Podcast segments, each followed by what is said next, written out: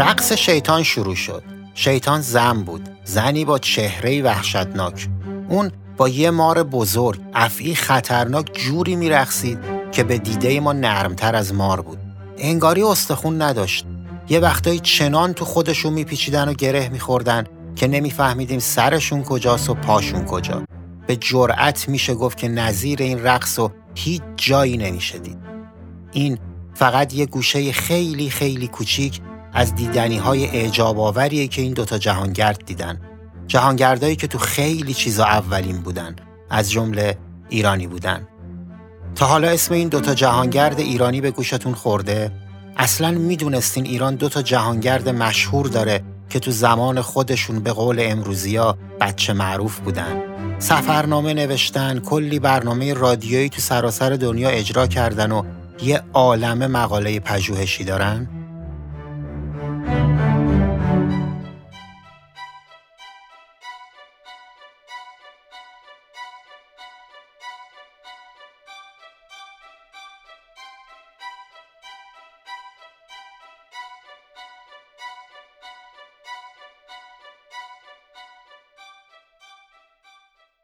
سلام من مجید قدیانی هستم و همراه سعید شیرانی پادکست خورجین رو تولید می‌کنیم.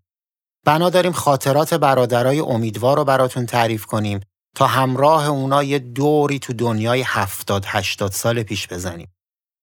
هدفمونم اینه که ضمن سر زدن به خاطرات شگفتانگیز این دوتا برادر با ویژگی های جهان اون زمان و فرهنگ مردم بخشای مختلف دنیا آشنا بشیم. پس بند و بساط گوش دادن پادکست رو بردارید و همراه ما و خورجینمون دنبال آقایون امیدوار راه بیفتین. در ضمن برای اینکه از انتشار قسمت بعدی مطلع بشین حتما حتما حتما تو هر اپلیکیشنی که خورجین رو گوش می‌دید گزینه subscribe رو بزنید و خورجین رو دنبال کنید. راستی صفحه اینستاگرام خورجین به آدرس خورجین dot podcast هم فراموش نکنید. مطمئنم که ازش کلی خوشتون میاد. رفقاتون رو همراه کنید و ما رو به دوستاتون معرفی کنید.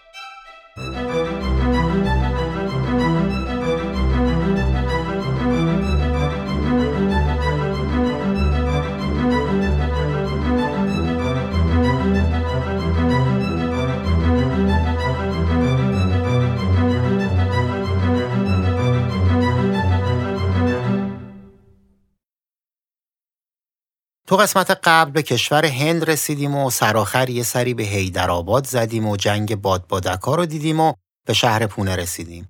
حالا بریم دنبال باقی ماجرا. قبل از اینکه وارد شهر پونه بشیم بگم که بهتر اپیزودهای قبلی رو گوش بدید و تو جریان کلی سفر آقایون امیدوار قرار بگیرید. اما با گوش دادن اپیزودها به طور جداگونه هم می‌تونید از شنیدن اتفاقا و ماجراهای این دوتا برادر تو هر شهر یا کشوری لذت ببرید و فقط با تاریخ و فرهنگ و عجایب اون منطقه آشنا بشید. شهر پونه موقعی که برادرای امیدوار به اونجا رسیدن پر از منظره های دیدنی طبیعی و فریبنده بود و بازار رمالا و مرتازا خیلی توش رونق داشت. البته ظاهرا رونق این بازار تو طول زمان خیلی هم کم نشده چرا که اوشو مدتها بند و بساتش تو همین شهر پنگ کرده بوده. برادرای امیدوار گفتن که تو هر گوشه این شهر یه چیز مقدسی وجود داشته. یه دم متولی اون چیز مقدس بودن و زندگیشون از راه نظر و نیاز و هدیه های زائرین به اون چیز مقدس میگذشته. اما مقدسترین چیزی که توجه اونا را جلب کرده یه چیزی بوده به اسم سنگ معجزه. جریان چی بوده؟ قصه اینجوری بوده که وقتی داداشا یه کمکی به یه فقیری می‌کنن اون بابا حوالهشون میده به سنگ معجزه و میگه سنگ معجزه حفظتون کنه. وقتی هم که می‌خوان از یه کاسبی خرید کنن یارو به سنگ معجزه قسم می‌خوره که جنسش خوبه و حرف نداره. اینجوری میشه که اینا پیگیر میشن تا به دیدن سنگ معجزه برن. وقتی با یه راهنما راهی معبدی میشن که سنگ معجزه توش قرار داشته متوجه میشن که از نظر خیلی از اهالی این شهر سنگ می‌تونه کور و بینا کنه بیمار رو شفا بده آدم لنگ و تبدیل به دونده دوی سرعتی کنه به همراه کلی مزایای دیگه. موقع ورود به معبد هم دستور اکید صادر میشه که باید کفشاتون رو در بیارین چون ممکنه سنگ غضب کنه و اتفاقای ناجور بیفته. برادرای امیدوار توی معبد با یه سنگ گرد حدوداً 60 کیلویی مواجه میشن که به گفته راهنما تو روزای جشن ده تا کاهن دورش جمع میشن. انگوش کوچیکای همدیگر رو می‌گیرن ورد و دعاهای مخصوصی می‌خونن که هیچکس متوجه اونا نمیشه. این سنگ یه متر میره بالا و بعدش برمیگرده سر جاش. در ضمن این دعا و ورد و فقط همین ده تا کاهن بلدن و اگه یکی بمیره بعد از کلی آزمون و گزینش یکی دیگه اضافه میشه و می‌تونه این وردا رو بشنوه و حفظ کنه. حالا این سنگ از کجا اومده؟ ظاهرا 1500 سال پیش. یه تعداد کافر از خدا بیخبر میفتن دنبال یه مرد روحانی تا خونشو بریزن. این بنده خدا هم تا همین جایی که الان این سنگ بوده میده و دیگه نفسش در نمیاد. رو زمین میشین و دست به دامن خدا میشه. خدا سریع آسمون و تیر و تار می‌کنه و سنگ میبارونه. اون سنگ معجزه هم همون موقع روی زمین میفته و یه زلزله کوچولو درست می‌کنه. اون کافرا با دیدن این معجزه به خاک میفتن، توبه می‌کنن، رستگار میشن و برای سنگ همین معبد رو می‌سازن. البته برادرای امیدوار گفتن که جوونا خیلی به این حرفا اعتقادی نداشتن و این افسانه رو ساخته دست انگلیسا می‌دونستن واسه استعمار هند. شهر پونه در حال حاضر هشتمین شهر بزرگ هنده و 160 کیلومتر با بمبئی فاصله داره. این شهر رو تو زمان سلطه انگلیس به اسم پونا تلفظ می‌کردن که دیگه نمی‌کنن. توی این شهر یه سری لوهای مسی پیدا شده متعلق به 758 تا 768 میلاد که نشون میده تو دوره گذشته به اسم پوناکا مشهور بوده و یکی از مرکزهای مهم کشاورزی بوده. پونه تو سال 2005 میلادی به عنوان شادترین شهر هند انتخاب شده. چیزی که برادرای امیدوار درباره پونه ننوشتن این بوده که توی این شهر گاندی رو ترور کردن. و در حال حاضر چرخ ریسندگی گاندی، سندلها و وسایل شخصی این مرد از جذابیت های گردشگریش محسوب میشه.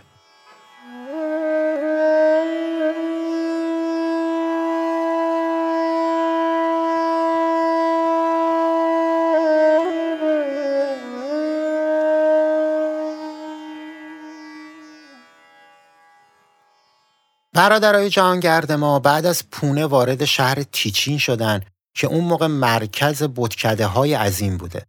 اونا با کمک یه روحانی کاتولیک مسیحی توی شب محتابی وارد یکی از این بتکده ها میشن که پر از مجسمه های بزرگ بوده.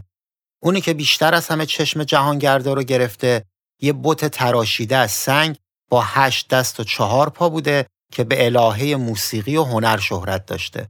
داداشا نوشتن تعداد زیادی شم روشن بوده که به شدت باعث سردرد و سختی تنفس شده و قید دیدن باقی بتها رو زدن. یکی از هیجان انگیزترین چیزایی که تو این شهر دیدن مراسمی بوده به اسم رقص شیطان که با جزئیات دربارش توضیح دادن.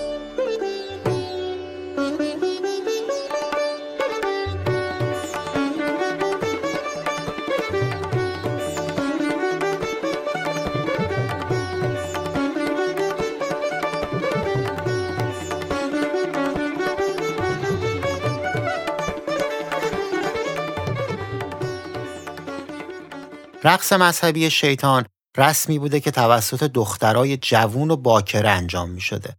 همه دخترای شرکت کننده تو این رقص نیمه اوریان بودن و بدنهای ورزیده و چالاکی داشتن. البته توی کتاب تاکید شده که به خصوص ساقهای زیبایی داشتن. رقص ها حسابی آرایش کرده بودن و نوازنده ها روغن نارگیل به سر مالیده و با یه تیکه پارچه اورت رو پوشونده با رقص ها همراهی می‌کردن. اما بشنوید از خود شیطان شیطان زنی بوده با قیافه‌ای به شدت ترسناک که همراه با یه افعی خطرناک میرقصیده ولی ساق پای زیبایی داشته. جوری با این افعی بالا و پایین می‌رفته و پیچ و تاب میخورده که انگار استخون نداشته. آخر کار هم همراه با مارها جلوی خدای بزرگ زانو می‌زده و ادای احترام می‌کرده. این رقص اونقدر جذاب و عجیب و بینظیر بوده که توی سفرنامه دربارش نوشتند گاهی شیطان و مار چنان در خود میپیچیدند و گره میخوردند که نمیفهمیدیم سرش کجاست و پایش کجا. با پایان یافتن کار شیطان و افعی نوبت وارد شدن فیلی آراسته با فیلبان بوده که باید برای معبد پول جمع می‌کرده. به گفته روحانی مسیحی فیل هم از خدمه معبد محسوب می شد و جیرو مواجب مخصوص خودشو داشته. مردم مؤمن هم پول روی خورتوم فیل میذاشتن و فیل هم اونو به فیلبام می‌داد و واسه تشکر یه خورتومی هم به سر و کله مردم میکشیده. ملت هم بعد این کار انگشت خودشونو به بدن رنگ شده فیل میمالیدن و انگشت رنگی رو به نشونه تبرک و دفع مرض رو پیشونی میکشیدن. رنگ روی پیشونی نشونه انجام عبادت بوده. یه چیزی مثل جای مهر ولی یه بار مصرف. برادرای امیدوارم برای اینکه متهم به بیدینی نشن همین کارو کردن. فقط ننوشتن فیل چه رنگی بوده. برادرای امیدوار تو ادامه سفرنامه یه نگاهی به موسیقی هند انداختن و درباره رواج و موسیقی مطالبی مطابق با خواست و سلیقه خودشون نوشتن. اون بخش از سفرنامه با این پاراگراف شروع شده که موسیقی هندی در ایران خاطرخواه فراوان دارد. از روزی که فیلم آواره روی پرده سینما آمد و راج کاپور چند آهنگ دلنشین هندی خواند، مردم کوچه و بازار که آهنگهای این سبک به اصطلاح پبلیک را دوست داشتند، دنبال آهنگهای هندی را گرفتند و ول نکردند. نمی‌دونم ایساخان هنوزم پیگیر وضعیت موسیقی کوچه و بازار هست یا نه که ببینه گروه BTS و کیپاپ چه کرده و خیلی طرفدارای آرمیشون چه حالی دارن.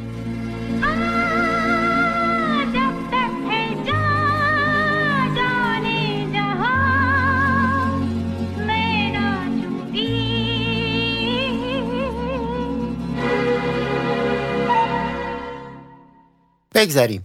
طبق نوشته جهانگردای ما تو اغلب کافه و رستوران های ساز و ضربی که به زبون امروزی میشه سفرهخونه سنتی با موسیقی زنده رقاصه ها لباس هندی می پوشیدن و رقص هندی می‌کردن و آهنگ هندی میخوندن که به زبون امروزی خیلی نمی‌دونم چی میشه. اونا نوشتن که نفوذ موسیقی هندی اونقدر به جاهای باریک کشیده شده بود که آهنگایی به سبک هندی از رادیو تهران هم پخش می‌شد. ولی به لطف و حمد خدای مهربان جلوشونو گرفتن و ختم به خیر شد. توی کتاب این مطلب هم نقل شده که موسیقی از نام پرندهی به نام موسیقار گرفته شده که از سوراخ‌های منقارش صدای آوازهای جور و جور بیرون میاد. البته درباره این پرنده اینجوری هم گفته شده که موسیقار مرغی است به قایت خوشرنگ و خوشآواز. گویند منقارش 360 سوراخ دارد و در کوه مقابل باد نشیند و صداهای عجیب و غریب از منقارش براید و به سبب آن مرغان بسیار جمع آیند و از آنها چندی را گرفته و تومه خود سازد خلاصه اینکه اگه شنیدین یکی گفت توی کوهی پرنده داره که با منقارش آهنگ می‌زنه خیلی خالی نبسته. از تهاجم فرهنگی موسیقیایی مد نظر برادرای امیدوار که بگذریم موسیقی از هزار سال پیش بلکم بیشتر تو هند رواج داشت و جز رسوم مذهبی هندیا بوده و هست. موسیقی هند تو قرون وسطا ترقی زیادی کرده و راجه و مهاراجا برای خوشایند مردم از این هنر حمایت کردن و موسیقیدانهای زیادی تربیت شدن. مشهورترین موسیقیدان هند توی زمان نوشته شدن سفرنامه تانسین بوده که تو زمان اکبرشاه هندیا زندگی می‌کرده. تانسین ظاهرا مقام و جایگاهی مثل باربد تو دربار خسرو پرویز داشته.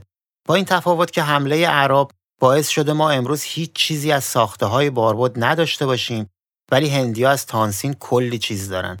البته نباید فراموش کرد که تانسین حدود 500 سال پیش زندگی می‌کرده و باربد 1500 سال پیش.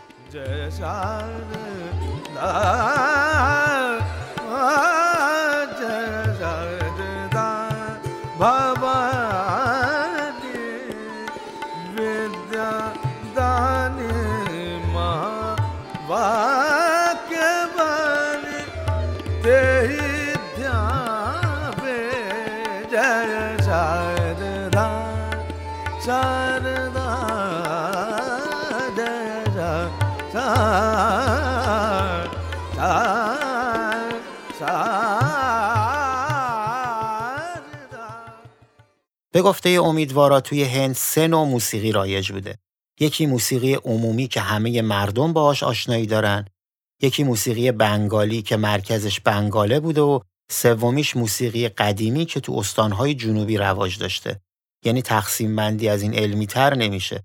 تازه بعدش هم نوشتن مهمترین موسیقی هند موسیقی استادانه و کلاسیکه که اصلا تو این سه بخش دربارش چیزی نگفتن. خلاص اینکه موسیقی خیلی مبحث مهمی بوده و فکر کنم باشه با توجه به فیلم های بالیوودی و حجم بالای دنس و رقص و آواز.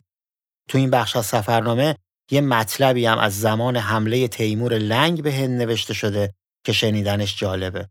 اینطور که گفتن تیمور لنگ وقتی به هند حمله کرد و اونجا رو تار کرد دستور داد که دولت خان استاد بزرگ موسیقی که تو لاهور زندگی می‌کرده رو به حضورش ببرن. تیمور دولت خان رو که می‌بینه متوجه میشه چشمش نابیناست و میگه مگه دولت هم کور میشه که دولت هم نه می‌ذاره و نه ور میداره و میگه دولت اگه کور نبود که به خونه لنگ نمیومد. اینجور که منابع هندی میگن تیمورخان لنگ خیلی با این مطلق حال کرده و کلی بهش انعام داده. شما هم همینو بگید. جهانگردای قصه ما بعد از دیدن رقص شیطان و فیل رنگی و مجسمه هشت دست راهی بندر بمبئی میشن که از نظر اونا بوی وطن می‌داده و نوشتن بویی که به قول شیرازی ها با اون اخت بودن و حس عجیبی داشته. خیلی درباره نوع این بو و حس و حالش توضیح ندادن ولی نوشتن اغلب ایرانی ها که تعدادشون هم زیاده توی بمبئی رستوران داشتن. یعنی یه مدت شاگردی کردن و بعدش رستوران زدن و وضع و اوضاع خوبی دارن. البته وطن و زبون و رسم و رسوم رو هم فراموش نکردن و تشکیلات پرقدرت و با نفوذی به هم زدن. اونا توی چلو کبابی چلو کباب با سماق و دوغ و ترشی به بدن زدن و از یه نونوایی نون تافتون خریدن و بعد از شیش ماه دوری از وطن یه حالی کردن. فکر کنم کم کم گرفتین که بوی وطن دقیقا چه بویی بوده. اما یه چیز دیگه هم بوده که نمی‌دونم بوی وطن رو می‌داده یا حس و حال تو وطن بودن و اونم یه هموم بوده شبیه همومای قدیم تهرون با رختکن و خزینه و اینا که یه ثروتمند نیکوکار ایرونی تو بمبئی درست کرده بوده. اتفاقا تو این هموم هم داداشای ما لنگ بستن و یه دلاک هم براشون کیسه قومی کشیده و لیف هم زده. البته برادران نوشتن که توی هموم خیلی هم دنبال این تابلو گشتن که روش نوشته باشه هر که دارد امانتی موجود بسپارد به بنده به وقت ورود. نسپارد اگر شود مفقود بنده مسئولان نخواهم بود.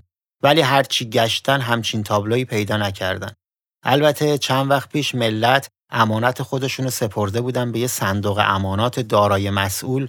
ولی بعدش که اموالو بردن طرف گفته که بنده مسئول آن نخواهم بود.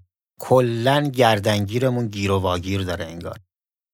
تا جهانگردای قصه ما دارن تو هموم ایرونی بمبئی یه کیسه و لیفی به بدن می‌کشن بعد نیست یه توضیح کوچیکی درباره همومای ایرونی بدم.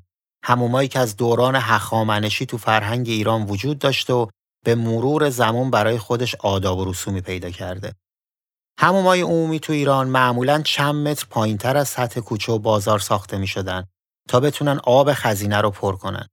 سردر اونا با شکل دیو و رستم و شیطون و اینا نقاشی می شده مشتری محترم وقتی از چند تا پله پایین می‌رفته وارد رخکن می شده که در حقیقت یه حیات سرپوشیده بوده با یه حوزی اون وسط. استاد همومی که شخص مهمی محسوب می شده بالای یکی از این سکوهایی که دور حوز بوده میشسته و جعبه دخلم کنار دستش بوده. دور تا دور رخکن هم یه سری شیشه رنگی به تیرا آویزون بوده کنارش هم یه تقار یا همون ظرف بزرگ سفالی با چند تا کاسه و قاشق چوبی. توی تغار چی بوده؟ بستگی به تعداد ستاره های حموم داشته و جز option ا محسوب می شده. معمولا توی این تغارا آلو و آلبالو بوده و زمستونا هم با آب لبو و کمی سرکه پر می شده. به جز استاد حمومی، جامه‌دار، مشتمالچی و پادو هم توی حموم فعالیت می‌کردن. پادو کفش مشتری رو از زیر سکو بر می داشته و یه لنگ خشک روی سکو پهن می‌کرده. وقتی طرف لخت می شده یه لنگ دیگه هم می‌داده که ببنده به کمرش. لباسا تو لنگ اول پیچیده می‌شد و حالا وقت ورود به صحنه همون بوده. اون پایین دلاک و آبگیر و کیسه کش هم به پرسنل همون اضافه می شدن. به گفته مورخ معاصر شادروان علی اصغر رحیمزاده ایرانیا تا زمان قاجارا وارد خزینه نمی شدن بلکه خزینه بسته بودن و از یه روزنه به اسم آخر روی خودشون آب میریختن. همون ما یه ساعت قبل از اذان صبح با یه بوغ شروع به کار می‌کردن و تا دمدمای غروب فعالیت داشتن. با توجه به اینکه اون موقع هموما علاوه بر شستشو محل تراشیدن موی سر و رنگ کردن ریش و هجامت و پسندیدن دختر توسط بزرگای فامیل و خاصگاری و گاهی هم هنابندون بوده معماری هموما خیلی دقیق و با اصول خاص طراحی می شده. جالبه بدونید که روز عروسی خونواده عروس و دوماد به هموم دعوت می شدن البته با رعایت مسائل شهری و همینطور موقع مرگ و عزاداری هم روز پنجم سوگواری خونواده عزادار و راهی هموم می‌کردن. اونم با رعایت مسائل شهری خلاصه اینکه هموما اون موقع برای خودشون رسم و رسوم زیادی داشتن که برای خودش یه تاریخه. صدای بوغ هموم و مردای بخچه به بغل قبل از نماز صبح و لپای گلانداخته یار بعد از هموم و یه عالمه چیز دیگه دستمایه داستان و قصه های زیادیه که دیگه ازشون خبری نیست. اگه اهل سفر به شهرهای مختلف هستید، دیدن همومای قدیمی رو هم تو برنامه سفرتون جا بدید. همومایی مثل سلطان امیر احمد کاشون، حاج داداش زنجون، وکیل شیراز، گنجلی خان کرمون، شیخ بهایی اسفهون و البته هموم تاریخی فین کاشون و قصه پر آب چشم امیر کبیر ایرون و رد خونی که انگار پاک شدنی نیست. برگردیم سراغ برادرای امیدوار که توی هموم بمبئی پشت سر هم چای قند پهلو نوشیدن و نوشتن چای آنها بسیار خوشرنگ و خوشبو و خوشتم بود.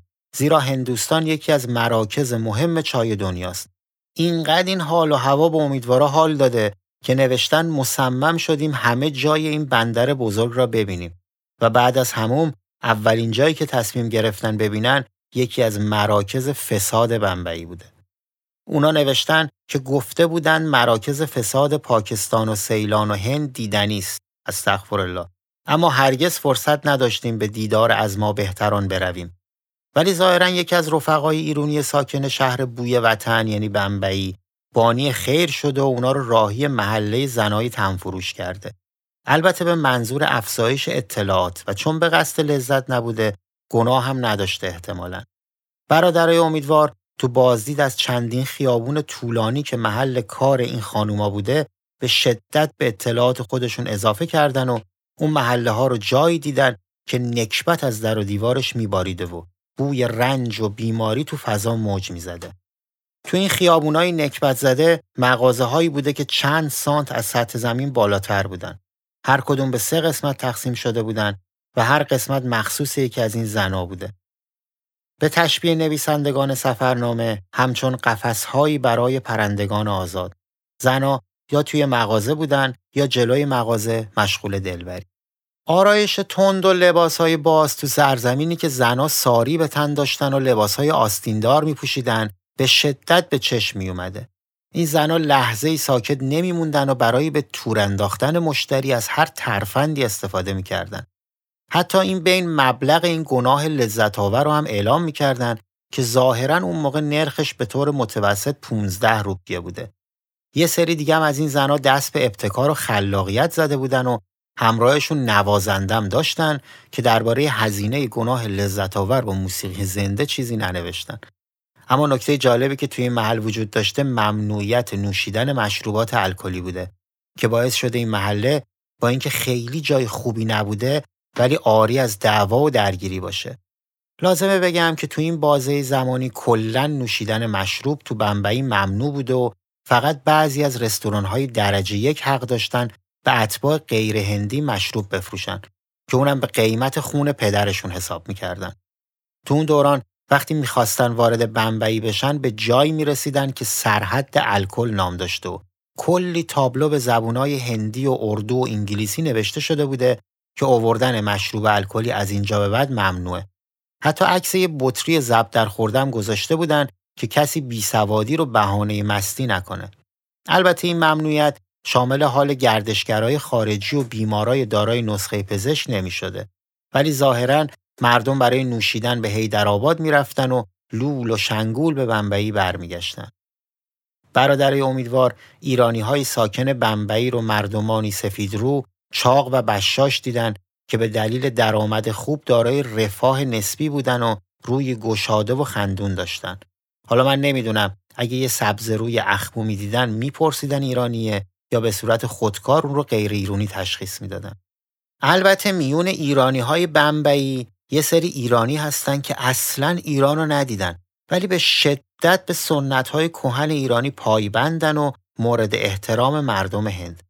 به این دسته از ایرانیا پارسیان میگن که شاید جز اولین فرار مغزها از ایران باشن.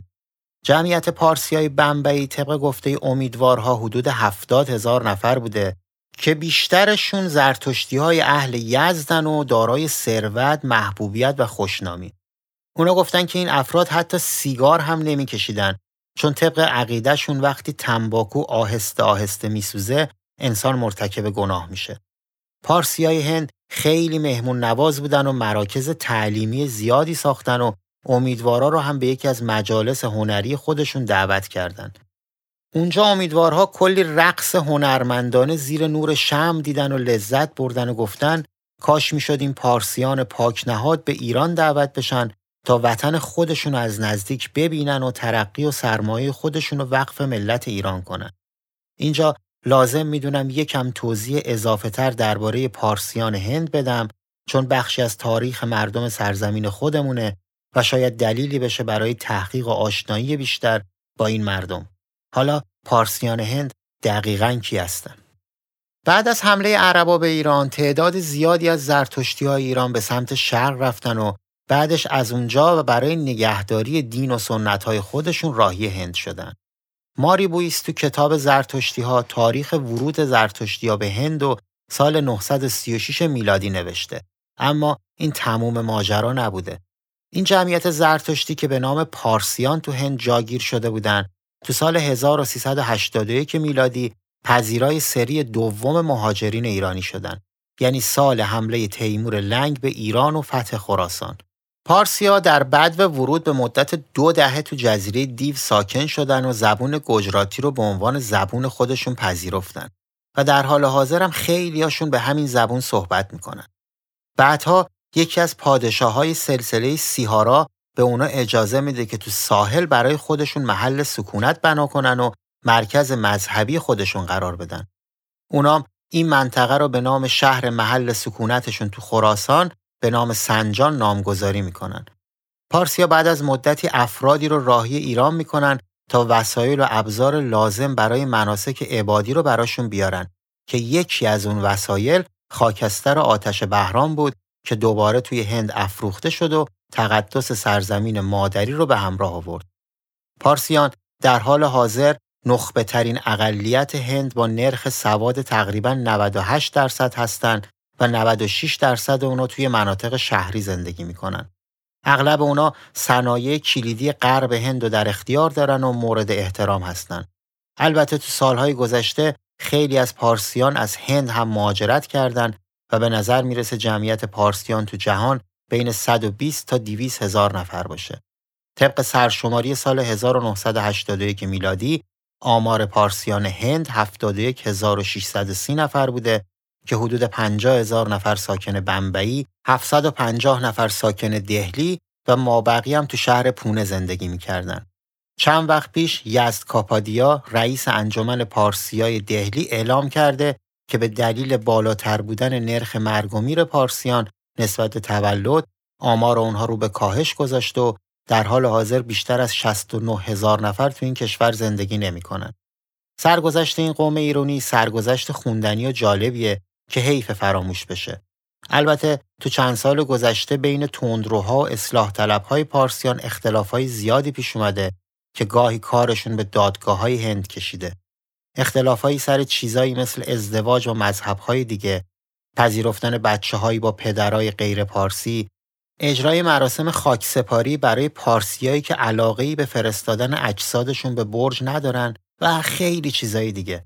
خلاصه اینکه پارسیان اگه امروز حتی یک بار هم ایران رو ندیده باشن بازم بخشی از تاریخ ایران به حساب میان که حداقل به نظرم باید اسمشون برامون آشنا باشه. از پارسیان هند برگردیم پیش برادرای امیدوار تو شهر بمبئی و آخرین خاطرشون از این شهر. طبق معمول برادرای امیدوار خیلی اتفاقی دقیقا تو بزرگترین جشن ملی هندوستان وسط بمبئی بودن. جشن آزادی و استقلال هند. هندیا انگار خیلی به چراغونی علاقه داشتن و حتی فقرا هم موقع جشن یه چراغی روشن می‌کردن. چراغونی جشن استقلال که دیگه جای خودشو داشته چون مسئله ناموسی بوده و رقابت عجیبی بین ارگانهای دولتی برقرار بوده. اتفاقا جایزم داشته. اون موقع چند سال پیاپی بنگاه راهن برنده جایزه چراغونی سال شده بوده و حسابی بقیه رفقا قصد داشتن جاشو بگیرن.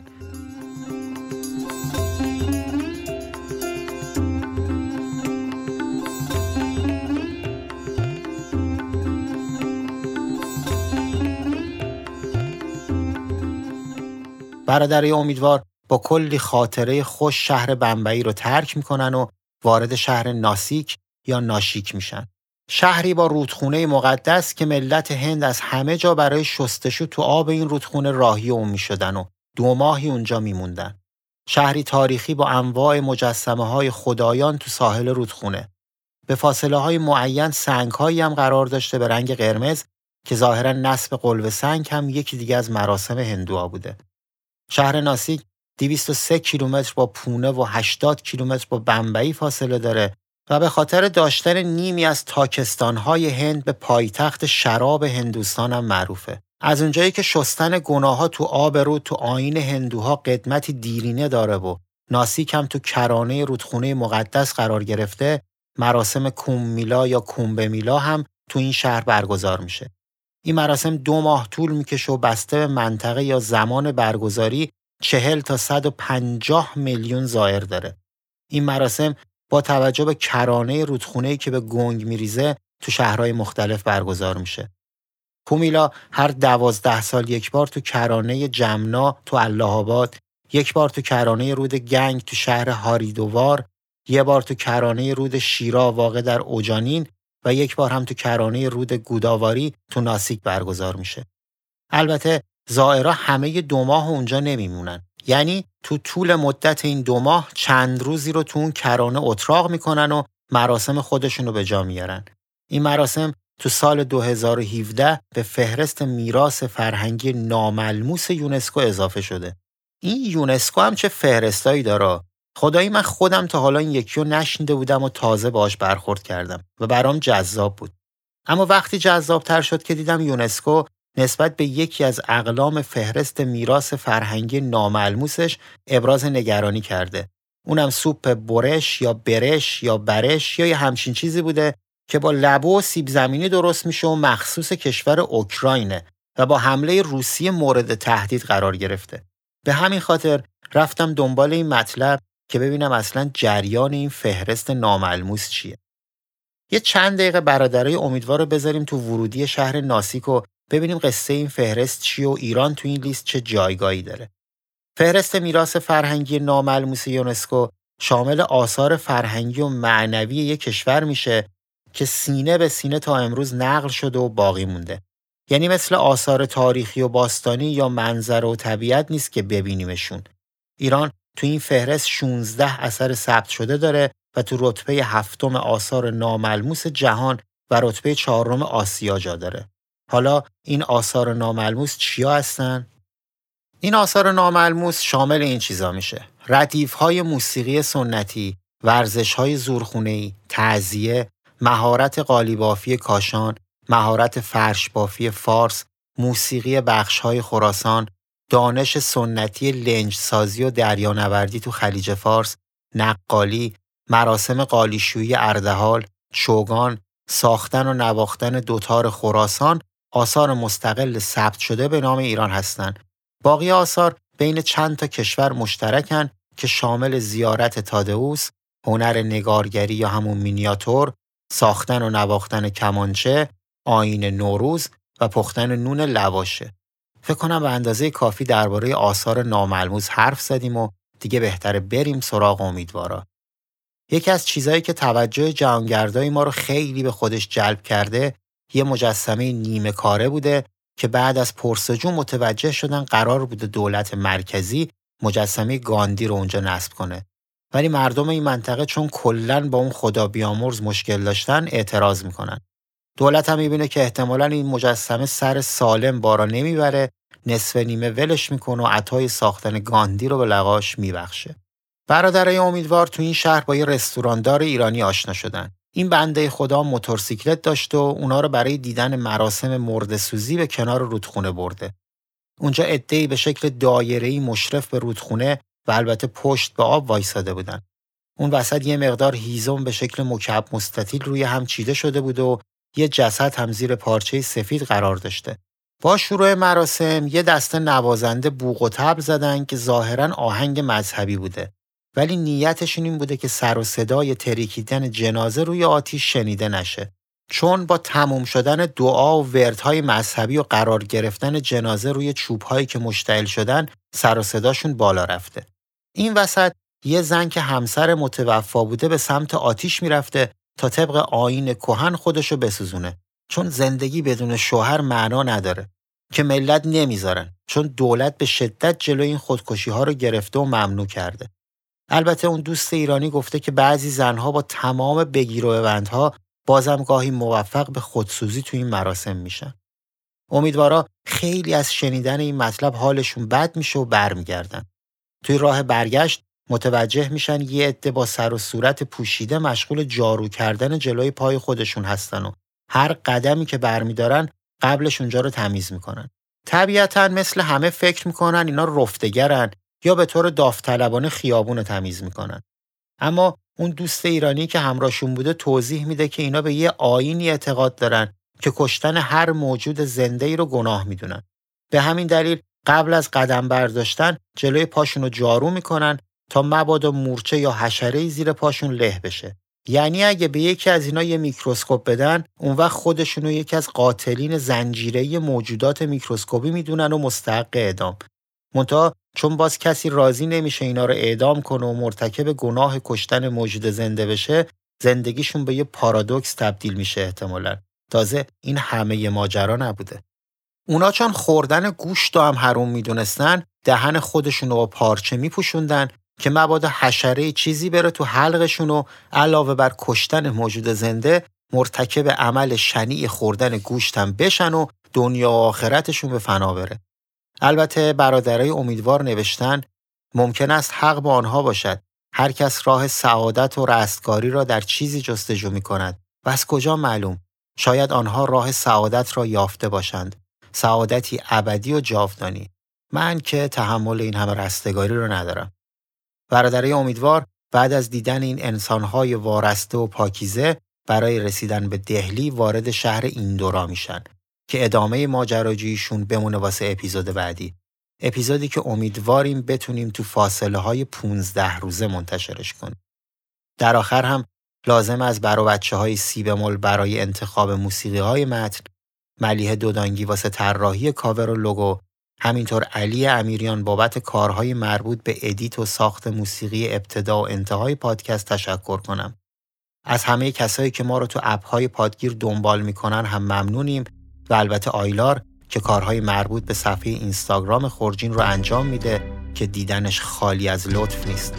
آدرس صفحمون رو هم که گفتم خورجین با جی دات پادکست برای شنیدن حوادث و ماجراهای جور و جور باز هم تو کشور هند قسمت بعدی پادکست همراه ما باشید. تا اون موقع روزگارتون خوش.